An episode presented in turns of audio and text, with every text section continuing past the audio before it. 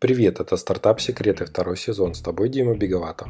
Это подкаст для тех, кто развивает свой IT-бизнес. Большой, маленький, микроскопический, неважно, но и для тех, кто пока только мечтает о запуске стартапа. Сегодня мы вместе раскроем секреты успешной релокации стартапа в Европу. А еще поговорим о программе стартап визы. Это такой специальный вариант вида на жительство в разных странах, работающий по-разному. Тема релокации себя и своего бизнеса все еще горячая тема в 2023 году. Хотя некоторые уже успели за год съездить за рубеж и вернуться обратно. Но и до 2022 года в России был тренд на создание международного бизнеса. Например, в нашем самом большом и известном акселераторе Free даже появилось направление Go Global. За рубежом тоже есть акселераторы, и вот удача, через них можно получить стартап-визу. В прошлом у меня уже был выпуск про такую программу стартап-виза в Канаде, а сейчас мы поговорим про европейские программы. Они более новые, и у них есть свои особенности. Например, на какой стадии должен быть проект, какая отрасль и многое другое. Ну и культурные особенности тоже присутствуют. Да, на самом деле, действительно, это, это, это очень странно тут наблюдать наблюдать, то есть даже в нашем там инкубаторе и в каких-то чатах присылают сообщения, в 4 часа все празднуют окончание рабочего дня, и там до 9, не знаю, до 8 сидят только выходцы из СНГ. Поэтому нужно быть готовым к тому, что тут не будет какой-то жесткой программы, да, в том же, я не знаю, как в американских инкубаторах или как, как во Фри, да, в России.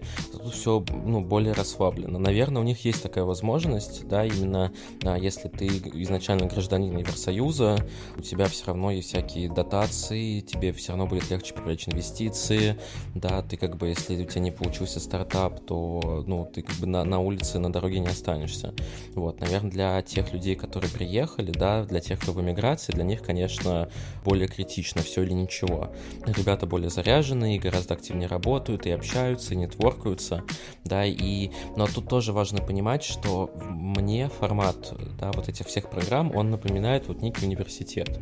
Тут за тобой никто бегать не будет, тебя никто заставлять домашку делать не будет, но если тебе надо, ты можешь много всего полезного взять. Мой гость Даян Едигаров, основатель агентства Мувли, который специализируется на получении ВНЖ в Европе по стартап-визе. Ссылку на сайт агентства ты найдешь в описании к подкасту. У Даяна также есть свой стартап, который он развивает глобально, при этом будучи участником инкубатора во Франции. Поэтому от него я получил картинку со всех сторон. В целом в Европе, в разных странах есть всякие налоговые льготы, программы для стартапов для того, чтобы облегчить их жизнь на территории страны. Во Франции, например, есть программа «Молодая инновационная компания», и если она не старше 8 лет, там не более 250 сотрудников, годовой оборот не, с, не выше 50 миллионов и так далее, то есть возможность первый год э, не платить налог вообще, в последующие года платить только 50% налога, освобождаться от социальных отчислений, то есть очень выгодная программа. В Нидерландах, например, первые три года у стартапов тоже облегченная система, и каждый квартал возвращается разница в уплате НДС, то есть в итоге пока фирма убыточная, налоги, налоговая возвращает налоги обратно. По Англии тоже есть возможность э, не платить э, первые там 2-3 года налоги. Опять же, если вы уходите в минус, то вам засчитывается это, и вы ну, можете не платить налог. Плюс есть льготы, например, схема EAIS или SEIS. Это, ну, условно, там система грантов, при котором, если инвестор инвестирует в вас, да, какие-то средства, то он может вернуть до 50% инвестиций, которые он в вас вложил. Есть, ну, тут надо разбираться, их на самом деле всяких этих программ очень много, как конкретно в стране, так и на, на уровне Евросоюза.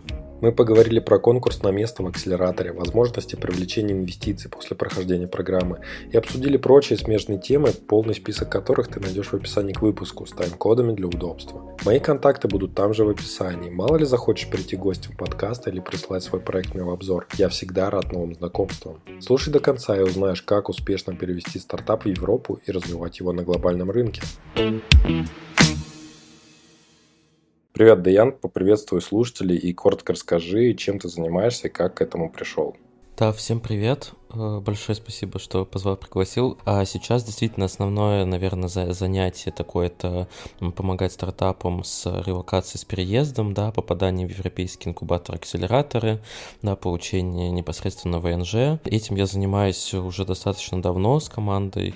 Да, если говорить после там, начала всех событий, то это уже больше ста проектов, которые мы помогли. И самое приятное, что это реальные стартапы, которые действительно, для которых цель не просто да, переехать ради карточки ВНЖ, которые хотят развивать свой проект, которые хотят привлечь какие-то инвестиции, гранты, да, которые хотят вот, рискнуть и попробовать. Но помимо этого действительно развиваем свой проект да, с командой. Это и тех стартап, который призван э, обучить ребят навыкам программирования в такой интересной игровой манере.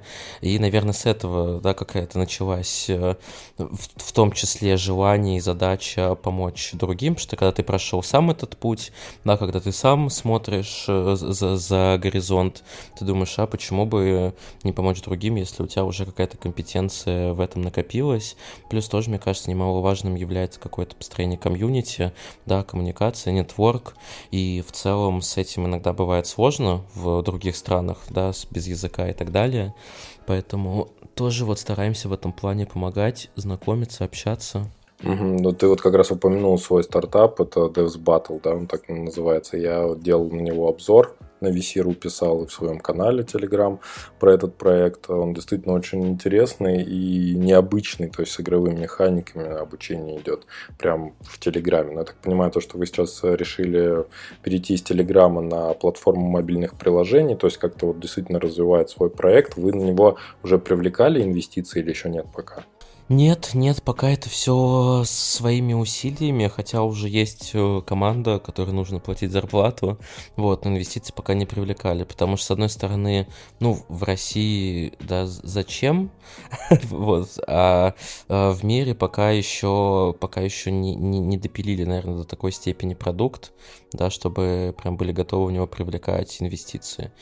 Да, действительно делаем сейчас мобилку, вот, потому что мне кажется, это более солиднее и, и серьезнее, наверное, интереснее именно как потенциал развития, потому что несмотря на то, что, да, сейчас это в формате Telegram-бота и Telegram, и Telegram, конечно, там активно растет, и в том числе, если смотреть исследования э, и в Европе, да, там в топе App Store находится, но все равно, наверное, если, опять же, есть задача привлекать инвестиции, есть задача как-то расти, то это должно быть в более каком-то серьезном виде. Ну да, ну в принципе есть примеры проектов, которые начинались в виде Telegram-бота, потом их э, покупали действительно большие компании. Например, э, я не помню название проекта, но проект, который занимался знакомствами через голосовые сообщения, и их MVP, оно было именно в Телеграме а потом их купил, кажется, Mail.ru, тогда еще называющийся, и, собственно, потом они превратились в мобильное приложение. Ну вот у вас же, кстати говоря, довольно крутой traction в России, то есть там 10 тысяч, по-моему, вы пользователи уже перешагнули. Да, да, но вообще я за то, чтобы тестировать какие-то идеи гипотезы быстро,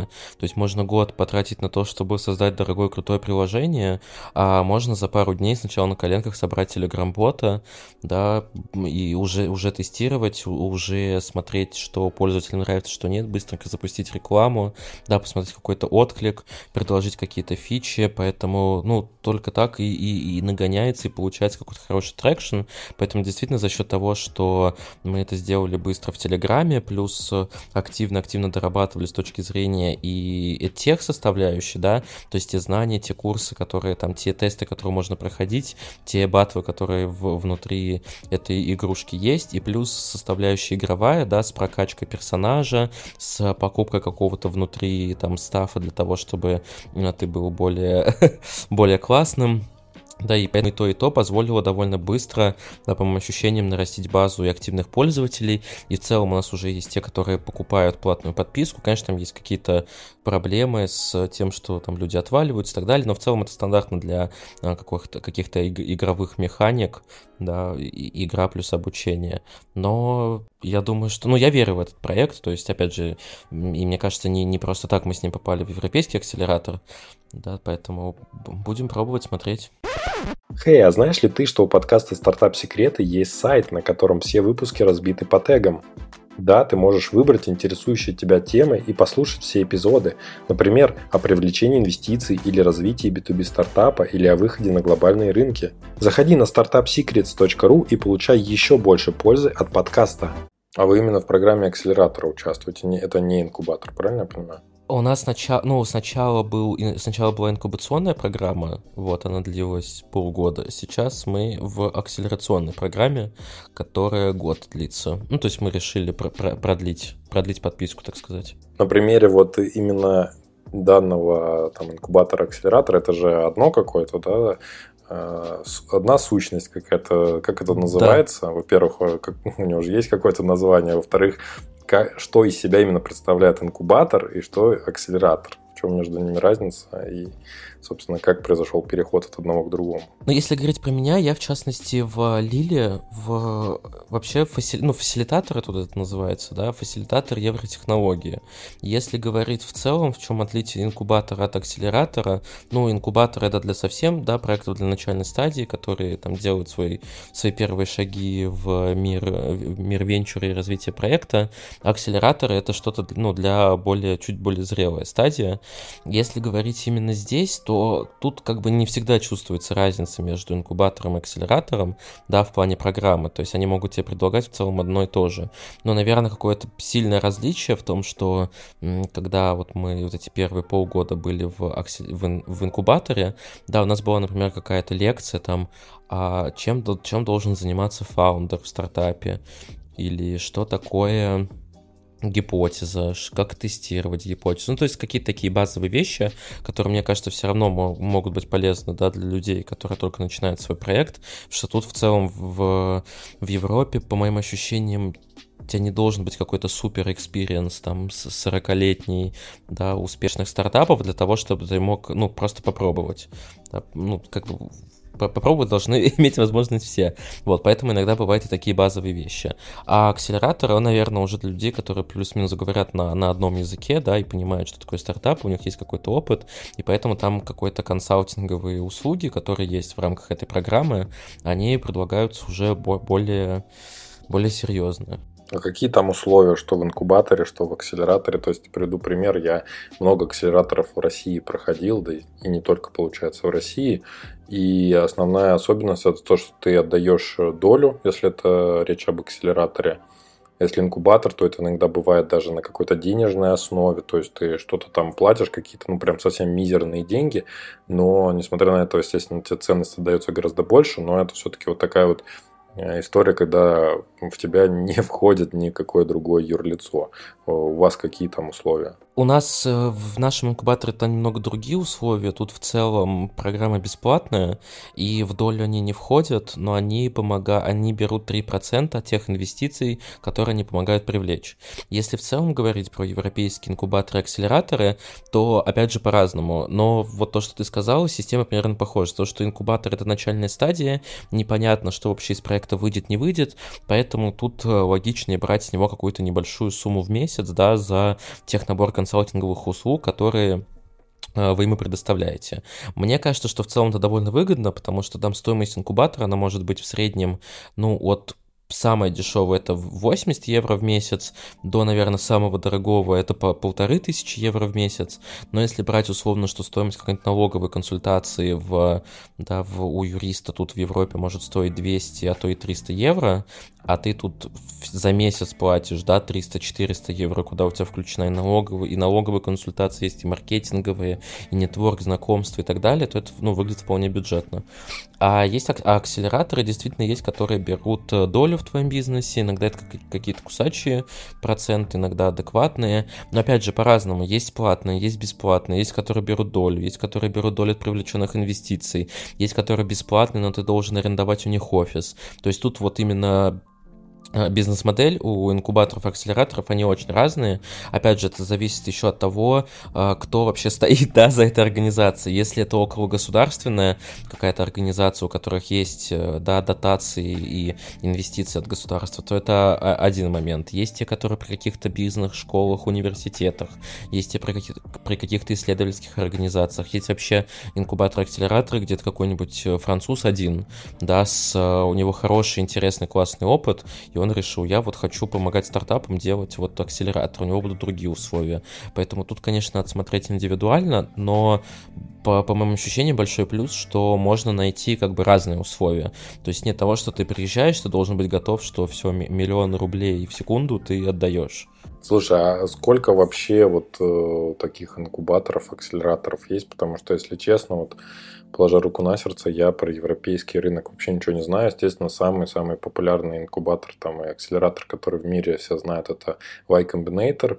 На следующем э, уровне, наверное, 500 стартапов, да, и дальше уже начинается там разброд все, кто что назовет следующим. Естественно, там про, Россию мы все знаем, что там есть э, акселератор Free, потом есть Вышка, есть там ETMO, есть Generation S, это такие основные игроки. А про Европу что можно сказать? Сколько там вообще, в принципе, инкубаторов, акселераторов, которые можно каким-то образом заехать? Ну, любых, да, вот как ты сказал, там, которые в соло там какие-то люди запускают или государственные, неважно. Так, я сейчас тебе не смогу сказать точную статистику, да, сколько именно инкубаторов, акселераторов в Европе, но в, во Франции точно это больше 300. 300? Да. 300? Да. Ого, вот это, вот это число, конечно. Я что-то не ожидал такого услышать. 300, 300 акселераторов и инкубаторов. А какой там, э, в принципе, может быть конкурс тогда, если такое количество? То есть, опять же, да, в России я перечислил, и кажется, что на этом, в общем-то, и все. То есть, у некоторых э, там компаний крупных есть свои какие-то внутренние акселераторы, там какие-нибудь X5, да, там делают. Либо они делают что-то совместно с тем же самым Free, вот, э, у них есть там на отдельное направление треки, но 300 это прям очень, прям очень много, мне кажется, гораздо больше на, на душу одного стартапера. Какой конкурс вообще на место в акселераторе или инкубаторе? Вот вы когда поступали, вы примерно знали, сколько там заявок, например, в ваш инкубатор пришло или там в ваш акселератор?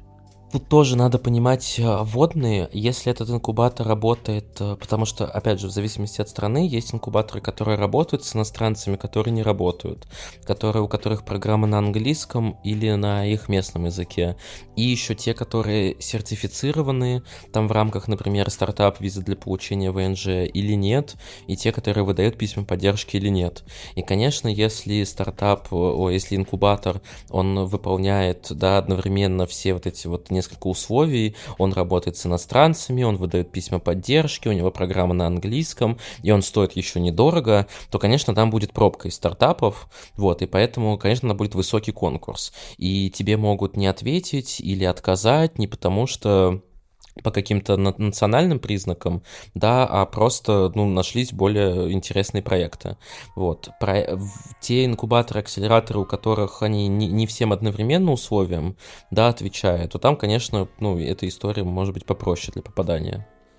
Поэтому тут э, что важно, как, как отличиться, как показать, что а, вы достойны мест, места в этом инкубаторе. Нужно хорошо готовить материалы, нужно хорошо а, презентовать свой продукт, и это не только там красивая презентация с красивыми, с красивыми цифрами, но это еще то, как вы рассказываете про свой проект. Да, это тоже немаловажно. Тут, к сожалению, вот есть этот вот роль э, удачи какого-то да, успехов, что тут надо местами очаровать. Я думаю, как, ну, как и в венчурном мире, да, у тебя может быть 150 класс написан проект, да, и, и, и интересная ниша, и, и гипотезы, и прочее, но все равно инвесторы дают, э, по моему опыту, прежде всего деньги людям, да, если они верят в опыт, в харизму, я не знаю, в человека, то как бы и есть шанс, что этот проект будет иметь какой-то успех. Тут, наверное, то же самое, только, ну, как бы на, на уровень легче, на уровень ниже. Кстати, вот ты интересную тему сейчас затронул по поводу того, что есть э, как бы инкубаторы, акселераторы с разным набором, скажем так, возможностей, особенно для каких-то иностранных граждан. Вот это вот э, в разрезе нашего сегодняшнего разговора, наверное, самое интересное и полезное, потому что получается, что действительно э, вся как бы соль и весь интерес этих инкубаторов в том, чтобы получить какое-то разностороннее не только обучение, да, но и разносторонние какие-то контакты, связи для того, чтобы можно было связываться с людьми из, получается, какого-то совсем параллельного мира. Потому что даже находясь в России, когда ты запускаешь какой-то стартап за рубеж, то ты все равно находишься в некой какой-то вот такой вот э, изоляции, можно сказать, своего разума, да, то есть ты не присутствуешь на этом рынке, не понимаешь атмосферу, которая там царит, не понимаешь менталитет, у тебя нету тех связей, которые есть у людей, которые на местах находятся, и от этого, естественно, все страдает. То есть вот я прочитал твою статью на VC.ru, когда ты сравнивал акселераторы российские, акселераторы европейские, да, там по разным пунктам, но мне кажется, вот этот самый главный пункт, он не был озвучен, то, что практически нереально запустить э, нормально работающий, отстроенный бизнес, тем более так, чтобы еще в него кто-то вложился, да, там, за рубежом, не находясь на этой территории, это, ну, можно сказать, что нереальная задача. Для того, чтобы во-первых, надо организовывать юрлицо какое-то там, за рубежом. А, кстати говоря, вот по требованиям программ, нужно ли организовывать там, создавать компанию? В целом такого жесткого требования нет, да, то есть пока ты получаешь все одобрения и там общаешься со всеми госорганами, ты в любом случае, не имея карточки ВНЖ, не можешь открыть юрлицо. Да, плюс еще какое-то время занимает открытие карточки, ой, получение карточки ВНЖ, когда ты приехал в страну. Поэтому как бы глобально у тебя есть полгода-год на то, чтобы открыть это юрлицо, начать вести какую-то деятельность, если ты, да, как бы планируешь реально развивать свой проект и продлеваться по, по этому ВНЖ. ВНЖ. Но ты прав, действительно есть большой гэп между, между тем, все равно, что происходит в России, да, в странах СНГ, какая, какие потребности, какие тренды э, тут, да, и какие, точнее, там, и какие э, потребности, тренды тут в Европе. И даже на каких-то мелких, на мелком бытовом уровне это тоже чувствуется. Да, я когда тоже работал в, там, в Тилтех, в Тилтех акселераторе, мы тоже часто наблюдали вот этот вот разрыв между, знаешь, были ситуации, что в России этот проект а, уже там супер актуальный, интересный, да, а в Европе он уже никому не нужен, потому что это уже, ну, уже сто раз это сделали. Или наоборот, в России этот проект никому не нужен, потому что слишком, слишком сложно, да, а вот в Европе как раз-таки вот сейчас бы его туда, там и развивать, а при этом из России его действительно в Европе, ну, сложно развить, надо туда переезжать, поэтому действительно вот такой гэп, он существует. Слушай, ну вот э, у меня такое ощущение сложилось по поводу вообще европейского рынка, европейского подхода к стартапам, что там все гораздо медлительнее, и в том числе из-за того, что я послушал выпуск несладкого бизнеса с Кириллом Родиным, который рассказывал э, о том, что они там развивают э, Station F, да, ну, свой американский стартап, находясь во французском инкубаторе.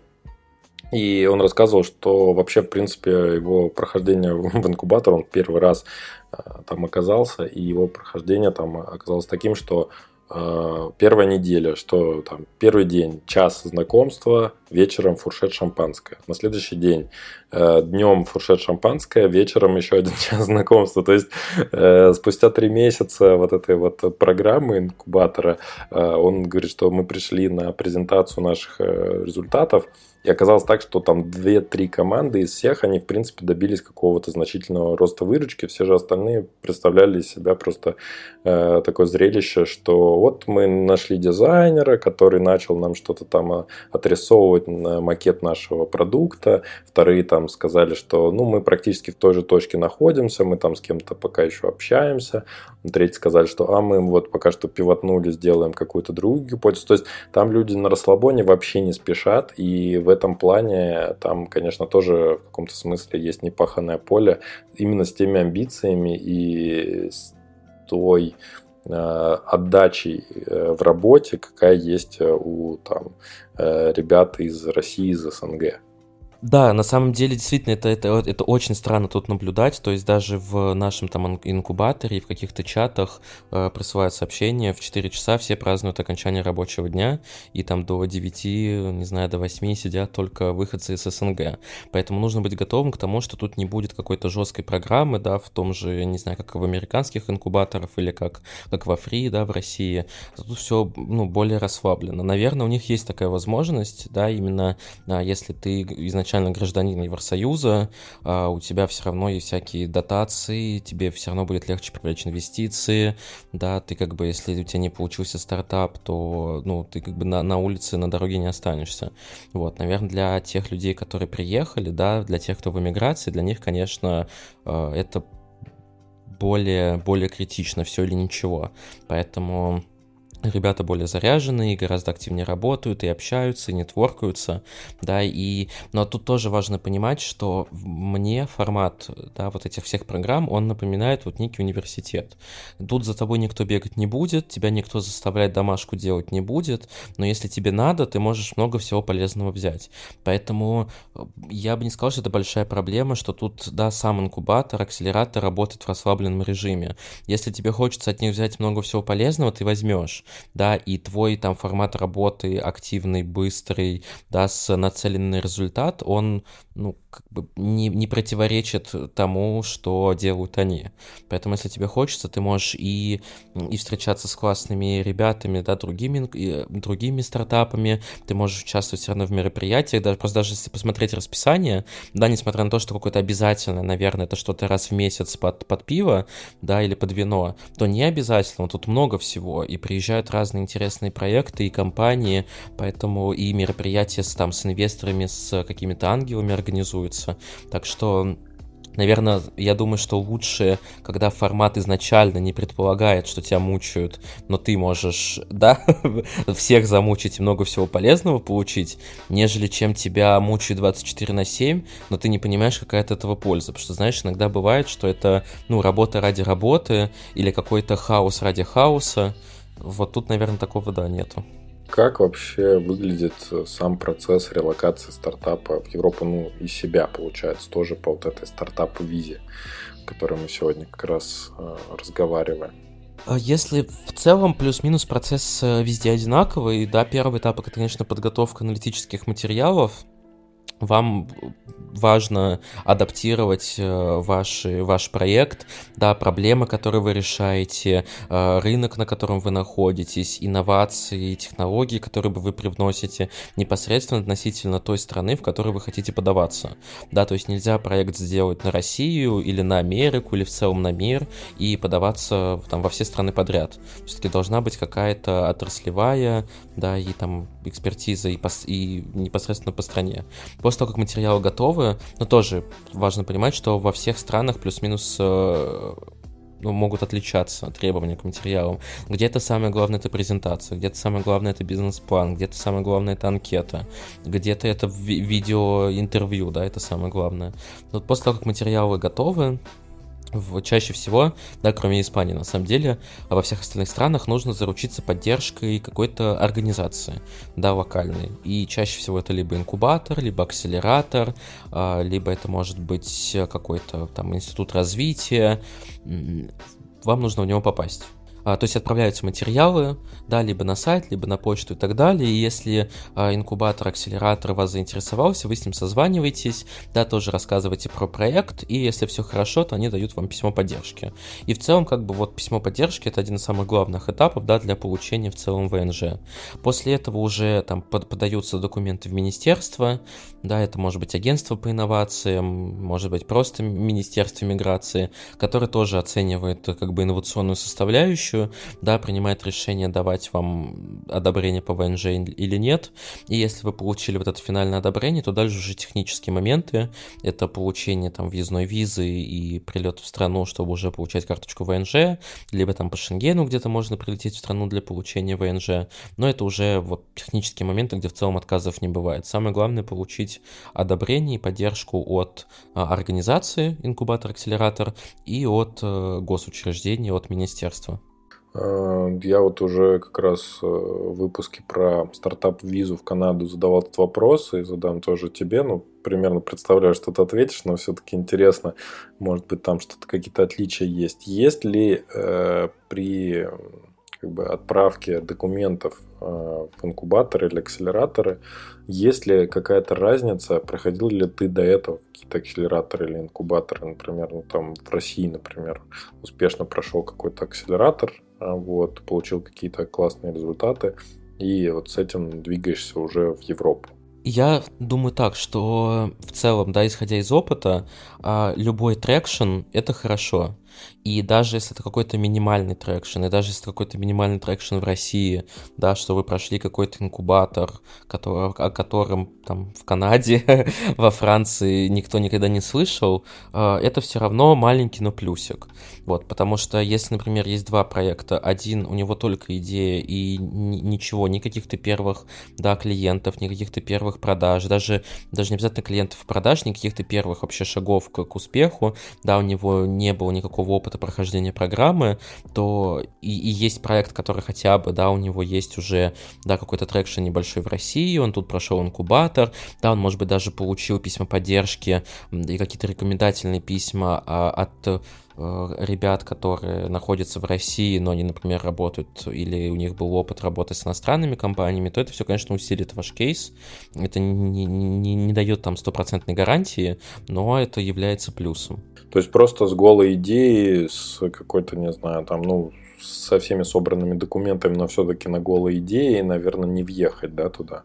Сейчас я думаю, что как бы можно въехать, конечно, но это стало сильно-сильно сложнее, потому что просто конкурс большой, много людей хотят, и тоже надо понимать, что эти программы все, они созданы не для русских, да, стартап-визы э, в Европе, не только для граждан России, СНГ, но и для иностранцев тоже, иностранцы тоже сюда приезжают, да, и поэтому за счет как бы вот э, популярности этой программы надо показывать, надо понимать, как вы будете отстраиваться, да, от конкурентов. И, конечно, это подтверждение какого-то вашего, либо вашего трекшена как проекта, да, что вы уже успели что-то сделать, либо это подтверждение вашего профессионального опыта как классного фаундера. Поэтому, если у вас есть возможность, и вы уже проходили какие-то акселерационные инкубационные программы, да, вы участвовали в, какие, в какой-то активности в целом, даже в России пусть это как бы ок.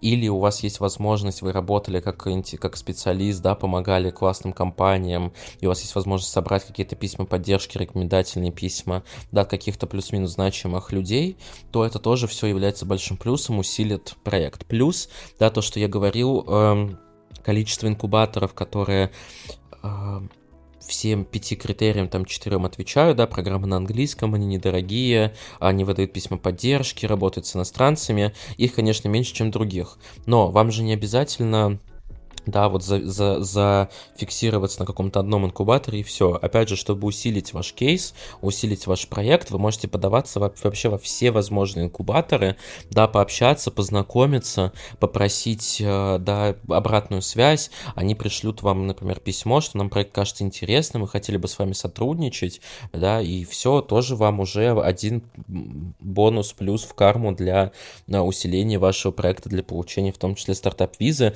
или попадания в тот инкубатор, который вам более интересен, нежели чем который заинтересовался вами. В общем, надо наращивать свой бэкграунд, либо да, на фоне того, что у вас есть в России, да, вы делали, либо на фоне того, что вы можете сделать в Европе. Ну давай вот на живых примерах, то есть э, через твое уже, получается, агентство по э, релокации по стартап-визе в Европу уже довольно много проектов прошло, я видел на лендинге цифру 100. Так что давай вот ты прям на живых примерах. То есть есть ли у тебя примеры э, таких проектов, которые прошли, ну вот просто вот с нулем идеи, то есть идеи только придумали, но, естественно, посчитали бизнес-план, сделали классную презентацию, финансовую модель расписали, какой там э, go-to-market стратегию, да, и все остальное прочее. Все очень здорово упаковали, но это все как бы с нуля. Были ли такие примеры или нет? Просто я не хочу, чтобы наши э, слушатели все-таки заблуждались в том, что они могут э, с какой-то нулевой идеей куда-то там пройти. Потому что мне кажется, что это практически нереально уже в современном мире, когда уже э, вот это вот PowerPoint э, Venture, он, он уже закончился. закончился, ты прав, у нас было а, недавно вот относительно кейс, кстати, Нидерланды, Антлер, супер крутой инкубатор. Проект был не на стадии идеи, да, но это был скорее тот проект, который подавали.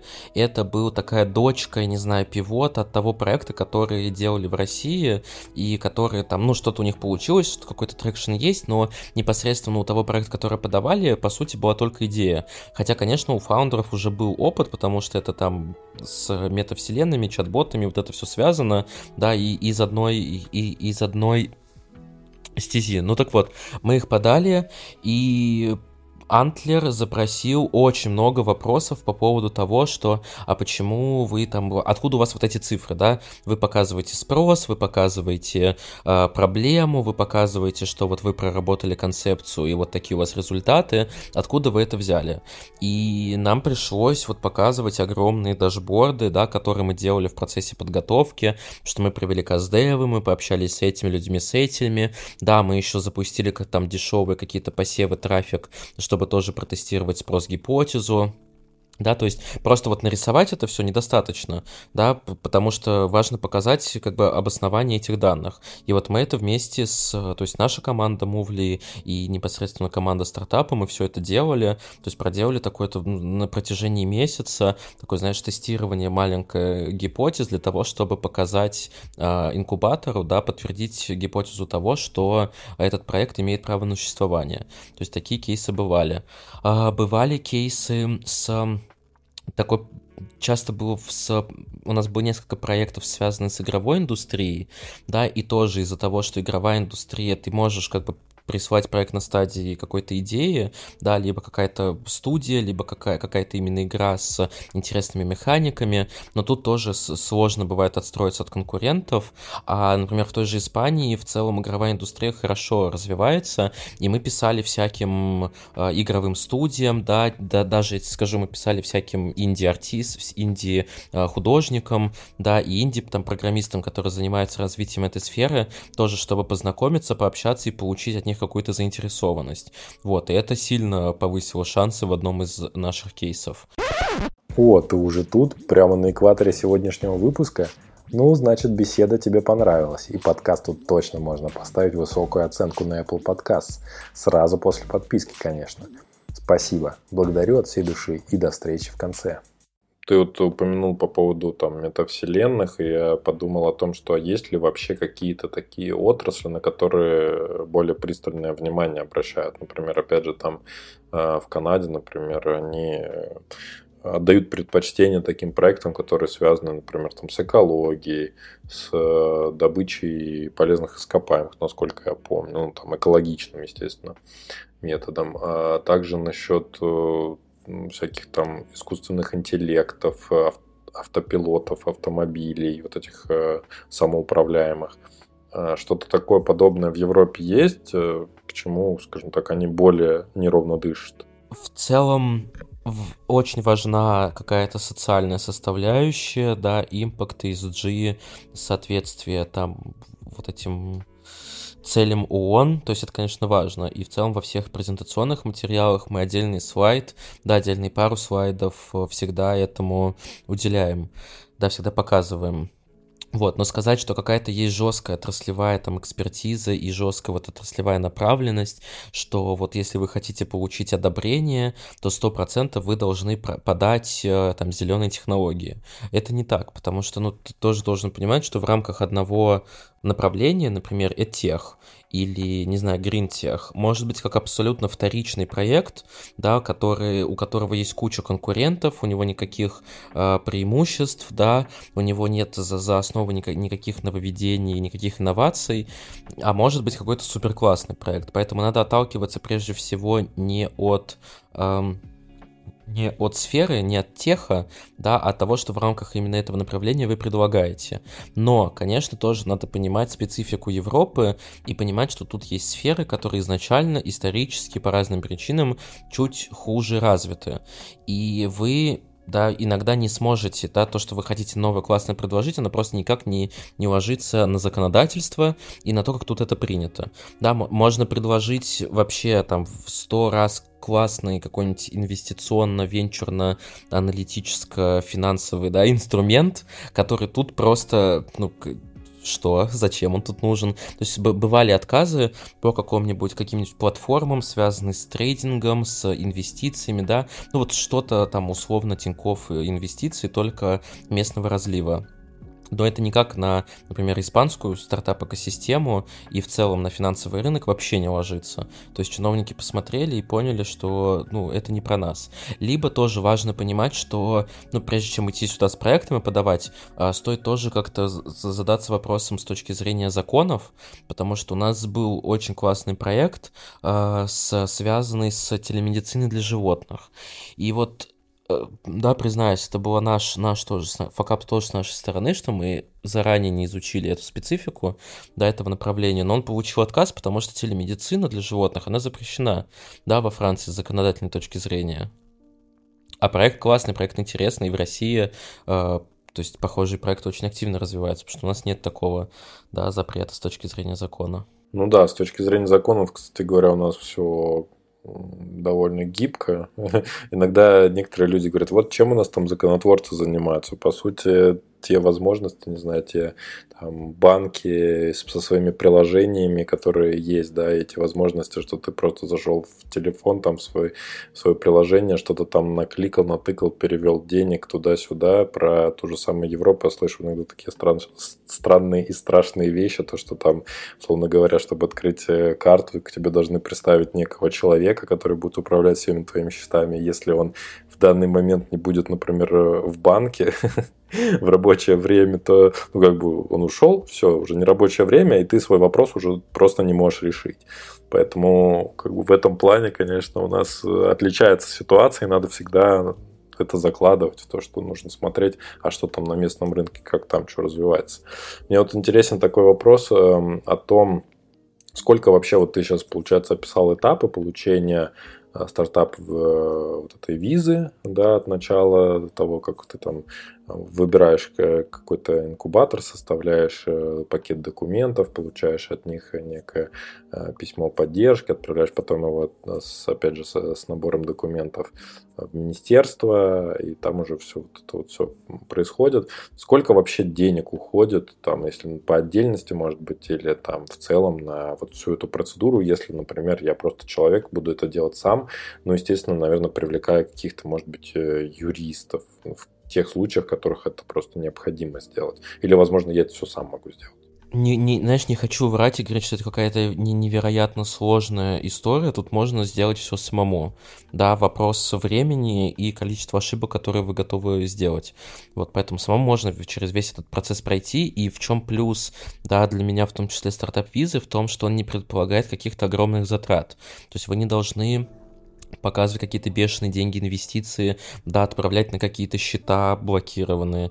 А, там нет необходимости открывать сразу юрлицо удаленно, да, и платить за это тоже какие-то деньги. То есть в целом комплект документов, он довольно там стандартный. Это всякие справки, бумажки, там, о браке, о рождении детей, там, справка об отсутствии судимости в, некотор- в некоторых странах, что, все, ну, в общем, весь этот комплект справок, он довольно бюджетный. Единственные затраты — это апостили и присяжные переводы. Апостиль в среднем стоит там 2500 рублей, а присяжный перевод может стоить от 30 до там, 50 евро за документ. Таких документов на семью, да, нужно 4-5, на одного человека 1-2. Недорого. А что касается затрат, подачи непосредственно заявок в инкубаторы-акселераторы или в министерство, они бесплатные. То есть, э, да, зашел на сайт, зашел на почту, все это отправил.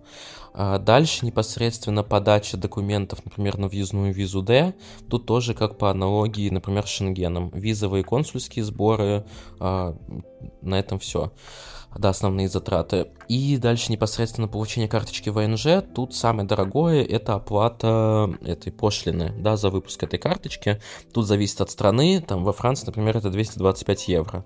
То есть суммарно на весь процесс, да, вот именно технически, вы потратите, наверное, там тысячу, две тысячи евро на все про все. Конечно, тут стоит еще учитывать, что вам необходимо показать выписку с банковского счета о наличии денежных средств, и в зависимости от страны это может быть там от 5-7 тысяч до 30 тысяч евро. Но опять же, это не те деньги, которые вам нужно потратить, куда-то кому-то отдать, это просто выписка о наличии денежных средств. Да, в, в некоторых странах принимают в рублях э, в России, да, если в России подача. Поэтому это тоже не так страшно. И э, как, какая тоже затрата, это инкубатор-акселератор. Э, в зависимости от программы, то есть это может стоить там, там 2-3 тысячи евро в год, но тоже вы это не то, что единовременно отдаете. В зависимости от программы, от контракта, от условий, где-то ежемесячная, да, как подписка, где-то вы платите, платите там по триместрам, а где-то это вообще бесплатно. Если сравнивать, да, наверное, с другими программами, там, через всякие, не знаю, золотые паспорта, инвестиции в недвижимость и прочее, то, конечно, это очень бюджетная программа. А чем может помочь твой проект Мувли? Конечно, наша основная экспертиза все-таки это правильная подготовка, хорошая а, аналитических материалов презентационных, да, и мне не нравится это слово, но вот упаковка, оно, наверное, хорошо описывает, потому что сейчас, как мы с тобой обсуждали, ну, идеи, на стадии идеи не совсем достаточно, да, подаваться. Поэтому тут не только красивую презентацию, да, нарисовать, которую в целом может, наверное, многие сделать, но это еще правильно проработать бизнес-план, да, это еще отправить заявки в какие-то дополнительные инкубаторы-акселераторы, это еще получить письма поддержки, то есть все равно 90% успеха — это ваш проект, да, и тут очень важно правильно его позиционировать, правильно его все материалы подготовить. Ну и, конечно, это экономия времени, потому что, ну, квартиру можно самому продать, я не знаю, дом можно самому построить. Вопрос, сколько времени сил ты готов на это потратить, потому что даже я, да, который там очень много консультирую и понимаю, как процесс весь происходит, а, я, когда сам проходил весь этот путь по стартап-визе, у тебя каждый, каждый, знаешь, буква, цифра, ты думаешь, ой, а что тут писать? А мало ли я ошибусь? Да, мало ли мне из-за этого откажут. Поэтому, конечно, тут, ну, снимаем, наверное, головную боль, потому что все эти анкеты, все эти бумажки, все эти э, какие-то выписки уже готовили и, и делали сотню раз, да, тоже это вот большая, я думаю, потому что если ты реально развиваешь свой проект, да, если ты реально общаешься с какими-то компаниями, я не знаю, уже наводишь мосты, у тебя, наверное, нет времени супер много тратить на вот эту вот рутину, связанную с подготовкой документов, и разбираться еще во всем этом законодательстве, да, во всех этих чатиков э, тысячи, где люди делятся своим мнением. А, ну, мне кажется, это тоже важная, важная часть э, экспертизы нашей. А у вас есть какие-то помощники вот именно там на стороне инкубаторов? То есть вы, возможно, ну, что получается не просто вот ты там сидишь и, скажем так, э, со своей командой собираешь какую-то информацию и так далее, и так далее, но, скажем так, какие-то связи или там на короткой ноге находишься с теми, кто непосредственно там принимает решения, чтобы лучше понимать и прояснять ситуацию. Объясню, что я имею в виду. Просто иногда бывает так, что ты вот перед тобой есть сайт какой-то организации, ты отправляешь туда письмо, и даже если у тебя приходит ответ, то ты не всегда понимаешь, а что именно было сделано не так. Потому что особенно этим любят заниматься какие-то инкубаторы или акселераторы. Ты отправляешь туда заявку, и тебе приходит какой-нибудь такой стандартный ответик о том, что типа спасибо, что вы отправили нам свой замечательный проект, он великолепный, классный, но, к сожалению, в данный момент мы не можем принять вас. Вот, э, оставайтесь на связи, пробуйте еще, там, удачи вам, успехов и все такое прочее. Вот, то есть э, какая-то, какой-то прям вот ценной обратной связи оттуда получить нельзя. А есть ли у вас какие-то, ну, возможности получить вот эти вот инсайты, что и как, может, какие-то консультанты с той стороны? На самом деле нет, Э, какой-то какой-то короткий ноги с какими-то инкубаторами, которые, знаешь, по знакомству там, лучше оценивают проекты, такого нет. Я, наоборот, очень, очень горжусь тем, что мы никак не аффилированы ни с какими инкубаторами, акселераторами, ни с какими госорганами. Я за то, чтобы идти по, знаешь, по белой, по, по белой схеме, да, по законной. Но, конечно, учитывая, какое количество проектов мы подавали и подаем, да, и с каким количеством инкубаторов в целом мы связывались, то мы уже прекрасно знаем, э, какие инкубаторы работают, какие нет, какое у них стандартное сообщение да, отказа, а какое у них нестандартное сообщение. Поэтому часто приходят, ну, просто, например, даже вот говорить про Францию, там на сайте French Tech Visa, там есть список, список инкубаторов. И я и там в каких-то комментариях в интернете часто вижу, и к нам приходят, вот, стартап Виза Франция, она не работает, потому что я отправил в эти инкубаторы, они мне ничего не ответили, да, а мы уже как два года знаем, что половина из них, она вообще не отвечает, потому что они закрылись, или они не работают, или что-то еще, да, а это на самом деле не весь список, да, потому что, как я говорил, во Франции много инкубаторов, и другие, другие работают, просто они сайт не обновляют. Да, то есть вот такие вот моменты, они, конечно, только в процессе работы появляются, и так по по многим инкубаторам, акселераторам ты знаешь, что так, этот не работает с этими проектами, этот работает. Вот мы многих, конечно, менеджеров уже знаем, потому что знаем, да, с кем, с кем проекты созванивались, общались. А, поэтому понимание в целом работы, да, как некоторые инкубаторы работают, как выстроены у них анбординг, и менеджеры, которые там работают, какие вопросы они задают, и какие шутки они любят, это мы, ну, знаем, но просто потому, что мы много с ними сталкиваемся. Но какого-то вот такого там знакомства между собойчиков, такого, конечно, нету. Плюс все равно, как я говорил, тут большой комьюнити, да, есть в целом в Европе, да, ребят, которые переехали по стартап-визе, которые развивают свои проекты, и мы тоже со, с ними со всеми дружим, дружим, общаемся, и тоже они рассказывают, да, как, как они проходили программу, что какая польза у них была, как, как у них вообще инкубатор-акселератор выглядит, и тоже это, конечно, большая, интересная такая экспертиза, которая есть внутри команды. Как вот если пошагово представить себе, как у вас выглядит работа с э, вот теми клиентами, теми людьми, которые хотят именно получить стартап-визу со своим проектом в Европе? А так как работа разделена на несколько этапов, первый этап это подготовка аналитических материалов, а, подготовка аналитических материалов, и с да, стартапом работает э, наша команда, которая непосредственно, у них хороший бэкграунд в венчуре, да, все равно все аналитики, которые помогают с подготовкой, да, всех этих презентаций, бизнес-планов, они сами работали и в том числе во фри, да, и в каких-то вышкинских инкубаторах, кто-то работал в стартапах, э, каких-то крипто-стартапах тоже помогал там с аналитикой. То есть это все вот, ну, не просто какие-то юристы или какие-то СММщики, э, да, в, ну, не, не в плохом смысле, а вот ребята с опытом. И они помогают с подготовкой всех материалов. Да, плюс у нас есть классный дизайнер тоже, который по, по необходимости мы рисуем макапы, интерфейс, так как это все будет выглядеть, потому что часто приходят ребята, например, с, там, с материалами на Россию, да, но мы понимаем, что в Европе по-другому, поэтому мы все фигме отрисуем отрисовываем, да, иногда что это, иногда что это можно и пальцами потыкать и посмотреть, как это будет работать, да, тоже, чтобы было более наглядно. А, после того, как материалы все готовы, а, уже непосредственно работает с командой, как команда по стране. Да, тоже для нас это было принципиальное решение, чтобы не было одного человека, который разбирается и во Франции, и в Испании, и в Нидерландах, и в Португалии, потому что везде своя специфика. И дальше работает непосредственно команда по стране и помогает, да, вместе также с аналитиком, с, со сбором всех необходимых документов, справок, бумажек, но и также непосредственно с подачей, да, составлением списка инкубаторов, акселераторов, инвесторов, да, то есть исходя из э, требований, желаний клиента, исходя из э, специфики проекта, подбираем инкубаторы, акселераторы, да, коммуницируем, подаем, получаем письма поддержки, в целом дальше ведем вот от момента получения одобрения, да, получения письма поддержки до момента получения карточки ВНЖ. То есть в целом за каждым клиентом, ну, стоит большая команда, которая помогает. Это ребята с венчурным фондом, да, с аналитическим бэкграундом, это ребята, которые с таким юридическим а, каким-то бэкграундом, который хорошо умеет собирать справки, бумажки, и это также а, ребята с опытом непосредственно коммуникации, взаимодействия в этой стране, потому что везде есть, везде нужен, да, для некоторых там подать свой язык, знание языка, знание каких-то местных сайтов, местных особенностей, местных подрядчиков, поэтому вот в рамках одного проекта, наверное, человек 10 над каждым проектом непосредственно работает. А, расскажи, а вот кто, вот как ты себе представляешь, ваш какой-то идеальный клиент? Можешь ты его описать, которого и, и вам легко ввести, и у него все хорошо получится, скорее всего. Человек с реальным проектом, который реально хочет развивать свой проект.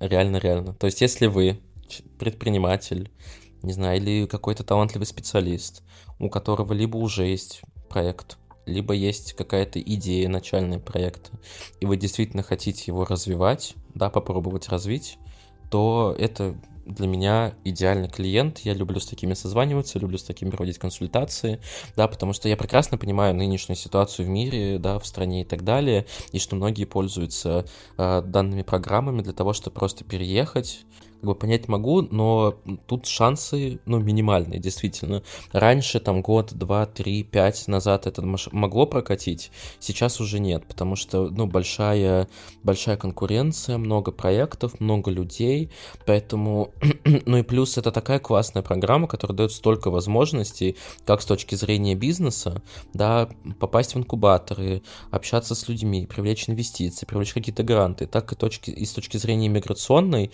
получить ВНЖ для себя, для всей семьи на долгий срок с выходом на ПМЖ, на паспорт, да, с получением всяких налоговых льгот и так далее, то, ну, мне кажется, какое-то кощунство просто относиться к этому как, как к Шенгену, да, приехать, приехать, получить карточку, там что-то годик пожить и уехать. Так что да, проект, проект, опыт, желание его развивать. А дальше, да, можно, можно с этим работать. А, кстати, вот про ВНЖ и проживание, это сколько по времени там дается? В целом, в среднем срок ВНЖ от, от 1 до 4 лет, то есть если это Нидерланды, ВНЖ на 1 год, если это Португалия, ВНЖ на 2 года, если это Испания, ВНЖ на 3 года, если Франция, ВНЖ на 4 года, в Англии тоже на 3. То есть сразу могут дать на 4 года во Франции? Да, да тоже в чем, ну, плюс относительно, как, ну, там, многих виз цифрового кочевника, что это не на один год, а вот на два, три, четыре года. И все это время нужно быть в инкубаторе либо акселераторе? Нет, программа длится в среднем полгода-год. Дальше ты в свободном плавании. Если говорить по Португалию, то там программа двухгодичная, вот, но она прям очень, очень ненапряжная. То есть там встреча раз в месяц с инкубатором своим. Но, но вот как раз-таки нужно постоянно как-то отчитываться, да, о том, что у тебя процесс идет, и твоя лошадка еще не сдохла. Нет, нет, ты тоже не отчитываешься. Ну, э, отчитываться ты имеешь в виду каждый год или... Ну, какие, с какой-то периодичностью, потому что 4 года это довольно большой срок, если сама программа инкубатора происходит там полгода, даже если ты на год задерживаешься, то как потом э, вот этот вот статус, чтобы он у тебя не исчез? Ты ни перед кем не отчитываешься, то есть все вопросы, ну, возникнут в процессе продления. Да, но опять же, тут же как бы люди понимают, э, что такое стартап, и понимают, что какие-то стартапы взлетают, какие-то не взлетают, да, что иногда то, что у тебя нет каких-то оборотов, выручки и так далее, это не показатель того, что ты ничего не делал. Поэтому тебе дают спокойное время, да, спокойно там 2, 3, 4 года на развитие своего проекта, дают тебе возможности, да, в плане какие-то, вот, вот у тебя есть ВНЖ, открывай юрлица, да, развивай свой проект, надо в инкубатор, ты все, ты белый европейский близкий человек, грубо говоря, можешь туда пойти. А дальше уже, ну, это на, на твоей ответственности, что у тебя из этого получится, что у тебя из этого не получится. Тут то, что каждый год кто-то кто трекает прогресс, да, и ты отчитываешься, что получилось, что нет, если ты вдруг не достиг какого-то показателя, тебя что-то отменили, ВНЖ такого нету. Потому что, опять же, ну, нету в законе прописанных четких требований по оборотам, нанятым сотрудникам, прогрессу, потому что это все очень индивидуально. А расскажи какие-нибудь э, вот последние свеженькие кейсы проектов, которые действительно получили и стартап-визу, и ВНЖ на 4 там, года, например. А, из последнего, если говорить про 4 года, был классный проект, связанный с автоматизацией ресторанного бизнеса. То есть это некая платформа, которая позволяет да, для ресторанов там удобно, быстро делать меню, чтобы оно еще там автоматически переводилось на все языки, да, в формате там приложения, а еще оно могло рекомендовать да, гостю, что ему заказывать, что нет, исходя из его предпочтений, там аллергии и прочего из недавних одобрений, которые получили уже ВНЖ, да, там визу Д ВНЖ, это формат некого чат-бота для бизнеса, да, вот, то есть это может быть либо в формате там какого-то компьютера экрана, либо в формате какого-то робота, а, либо в формате просто приложения, да, некий такой секретарь, который может ответить на твои вопросы, встретить гостей, да, помочь с там запись какой-нибудь переговорки и так далее. Еще из недавних был, вспомнил, э, посмотрел, э, связанное с, с страховками. То есть это некий сервис, да, который помогает выбрать подходящую для тебя страховку, там медицинскую, не знаю, для, для недвижимости и так далее. То есть сервис такая платформа для э, выбора страховки. Всякие социальные да, история, например, там приложение, некий аналог социальной сети, который объединяет э, людей, нас, исходя из их местоположения, интересов. Они могут э, вместе там э, планировать какие-нибудь маршруты, куда-то пойти погулять, какое-то классное место увидеть. Ну вот, в общем, это не какой-то rocket science, в принципе, обычные вещи, которые мы видим и на том же Весеру, и в трибуне Весеру постоянно мелькают. Так что, ребят, видите, никакого rocket science там не нужно. Я бы, знаешь, даже наоборот сказал, что Rocket Science пугает. У нас были проекты, э, очень крутой, крупный такой медицинский проект, у которого есть партнеры и в Швейцарии, и, и в Германии и так далее.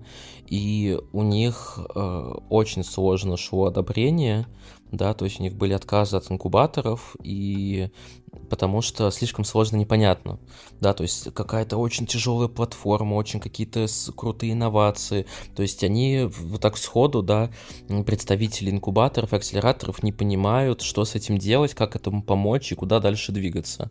Поэтому иногда, чем проще идея, тем это лучше. Действительно. То есть у нас плюс Франция и многие другие страны, они любят такие знаешь, проекты действительно, которые принесут какую-то пользу реальным людям, как что-то более социальное, что-то, что поможет детям, что-то, что поможет, а, не знаю, инвалидам, да, вот людям с ограниченными возможностями, что-то, что поможет природе. То есть действительно вот такие вот проекты, которые какой-то развивают локальное комьюнити и помогают какому-то локальному комьюнити, а не созданы для того, чтобы действительно отправлять ракеты в космос, они имеют выше шансы это правда. Ну, это круто. А, ну, я не могу не спросить тебя по поводу стоимости все-таки ваших услуг.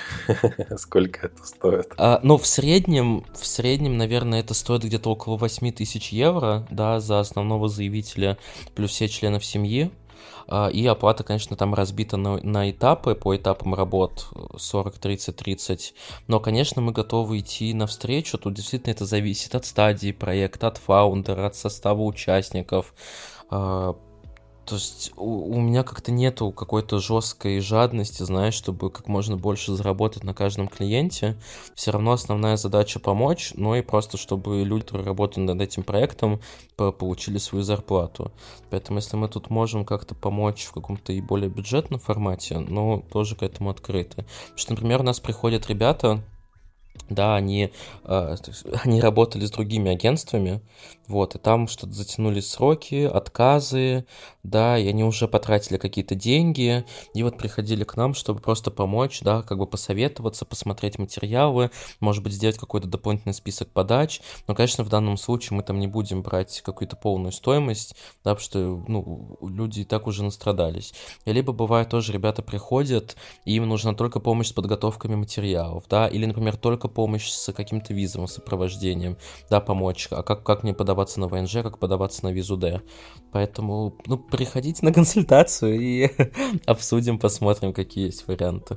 Э, Даян, давай, чтобы подытожить нашу сегодняшнюю тему, можешь ты назвать какие-то три основные ошибки и три соответствующие им совета, которые ты бы дал людям, которые хотят э, развивать вот свой стартап Э, в Европе, может быть, приземлить свой проект, имеющийся уже там, или начать что-то новое?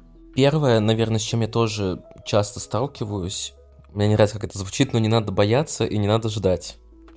Вот, потому что часто бывает, что ты думаешь, что твой проект недостаточно проработанный, недостаточно инновационный, у тебя недостаточно опыта, давай, давайте мы еще там год просидим, попилим MVP, чтобы только после этого подаваться. Но так можно никогда и, и не начать. Поэтому если у вас уже есть, да, какая-то концепция, есть желание, подавайтесь, да, отправьте проект всем инкубаторам в Европе, которые только есть, да, 1, 2, 3, 5 из них точно как бы ответят. Точнее, знаешь, как чем больше воронка, тем больше конверсия. Отправите в 100, 10 ответят, один даст письмо поддержки. Даже если у вас еще не, не разработанный до там, первых продаж проект.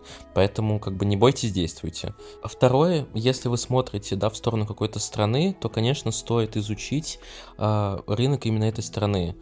Стоит посмотреть законы, которые связаны да, с вашим проектом. Стоит посмотреть э, в целом, есть ли спрос, есть ли конкуренты, да, растет ли, есть ли перспективы масштабирования на данном рынке, потому что в целом от страны к стране это может, от, от, от страны к стране это может отличаться, поэтому тоже важно на это обратить внимание.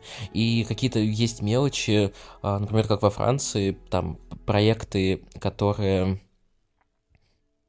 в тех сферах, в которых французы чувствуют особую экспертность, да, это, не знаю, сыр, вино, э, мода и так далее, они будут, ну, сильно строже смотреть, да, как бы на эти проекты. То есть у нас бывало такое, что на приходили проекты, связанные с э, вином, и ну, тут как бы сложнее, надо серьезнее готовиться, потому что вы не докажете, да, что вы какой-то русский человек, разбираетесь, да, в этой теме лучше, чем французы. Да, вот, например, какие-то такие вещи тоже стоит учитывать. Даже если вы реально разбираетесь лучше, чем конкретные эти ребята. Да, да, даже если реально согласен. Но еще, конечно, в, в нынешних, в, а, такой, ну, чисто практический совет, все равно а, в нынешней ситуации многие либо уже уехали, либо приезжают, уезжают. Готовьте всякие справки и бумажки заранее. Да, если вы действительно задумываетесь на постоянку переезжать в другую страну, то стоит, да, иметь комплект документов вне зависимости от страны. Это, там, не знаю, генеральная доверенность, заверенный нотариальный скан паспорта. Если вы прям планируете, планируете переезжать жить, на всякий случай апостелированный переведенный диплом. Мало ли, да, вы в процессе, у вас что-то не получится, вы захотите сменить тип ВНЖ и найти работу внутри страны. Будет полезно. Обновите свидетельство о рождении, проставьте соберите апостиль тоже. То есть соберите вот такую стандартную папочку комплект документов, тоже на детей всякие, всякие прививки, например. Это такой универсальный будет, да, комплект документов, который подойдет вне зависимости от страны, вне зависимости от программы, но будет гораздо проще, если вы уже, да, когда вы решите куда-то подаваться и переезжать, вы уже будете его иметь. Дэн, спасибо за разговор и вот эти новые знания о развитии стартапа в Европе, о том, куда его лучше приземлить. Э, спасибо за инсайты и спасибо всем, кто был с нами до конца. Всем стартап пока. Спасибо, пока-пока. Спасибо, что дослушали до конца. Если вам понравился выпуск, лайкните его и поделитесь с друзьями или коллегами. Это будет лучшей наградой для автора, и новые эпизоды стартап-секретов не заставят себя ждать.